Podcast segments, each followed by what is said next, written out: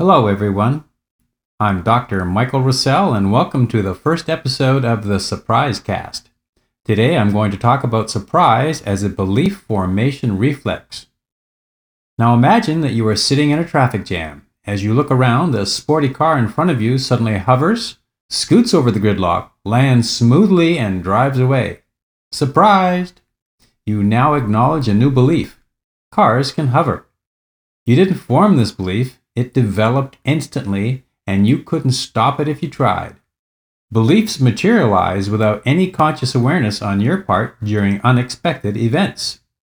Surprise triggers a belief formation reflex in your mind. Your understanding of something is wrong and it needs to change. It creates a neurological storm that screams, Oh my goodness, hurry and fix my understanding of the world.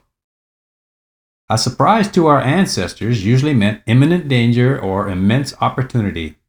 Those who stopped to think usually didn't make it into the gene pool.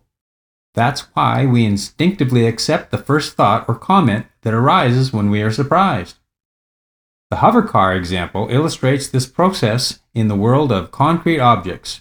Now imagine that you get surprised about your self concept. Grammy Award winning musician Dave Matthews experienced a critical mindset shift in his youth. He loved music and sang all the time. One day, while sitting at the dining room table with his family, he deliberately disrupted the meal by annoying everyone with his singing.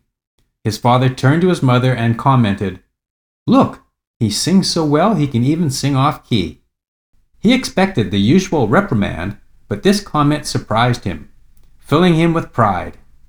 Reflecting back on that critical moment, Matthews says, Everything was different. I could sing. Maybe music isn't just something I like.